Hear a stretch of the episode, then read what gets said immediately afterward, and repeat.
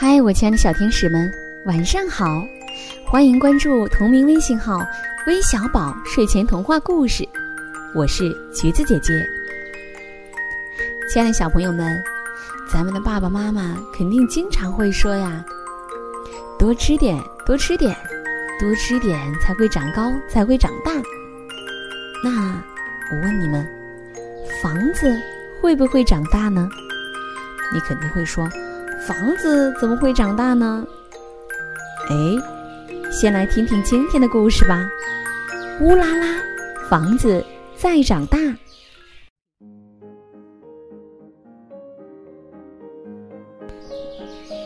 莎拉太太出门采蘑菇，在一棵老松树上，她看到一片奇怪的叶子，叶子上的字。在阳光下闪着绿莹莹的光。海景别墅欢迎光临，宽敞舒适，免费居住。太好了，孩子们越长越大，地下室早就挤不下了。莎拉太太想。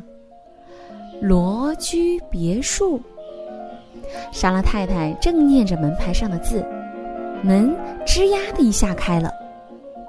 露出一位老太太惊喜的脸。欢迎欢迎，你呀可以叫我罗奶奶。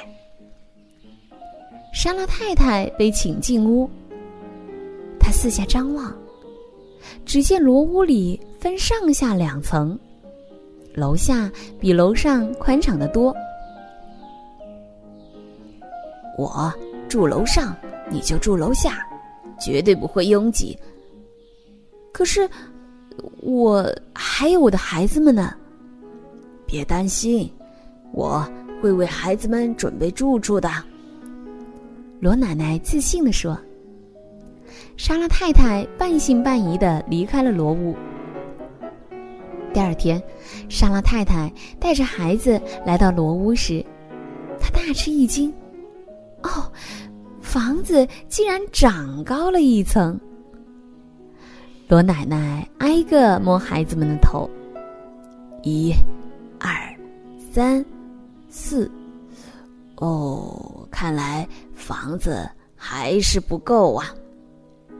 够了，够了！莎拉太太连连摇头。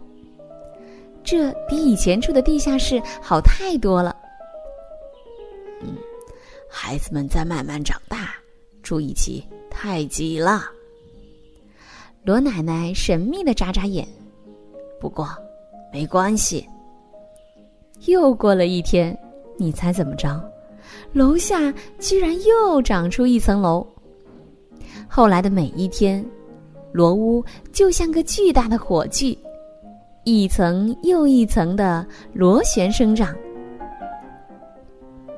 房子怎么会生长呢？莎拉太太问罗奶奶：“罗奶奶就是不说。”那天晚上，莎拉太太睡不着了，开始留心屋里的动静。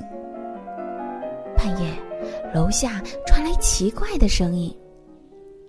莎拉太太走下楼，她看到一只海螺，肥胖的身体正在吐出白色的墙。哦，原来罗奶奶是一只海螺精呀。既然孤独的罗奶奶这么喜欢孩子，那就在这里住下吧。莎拉太太决定保守罗奶奶身份的秘密，她还计划在食谱里增加海藻。罗奶奶啊，可爱吃那个了。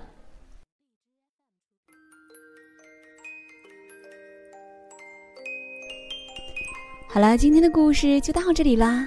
最后，让我们一起来听听都有谁点播我们的故事呢？第一位是来自安徽淮南的王思雨，思雨宝贝现在两岁，但是一听到魏小宝的故事就会乖乖的钻进被窝。此时的思雨宝贝有没有乖乖的钻进被窝呢？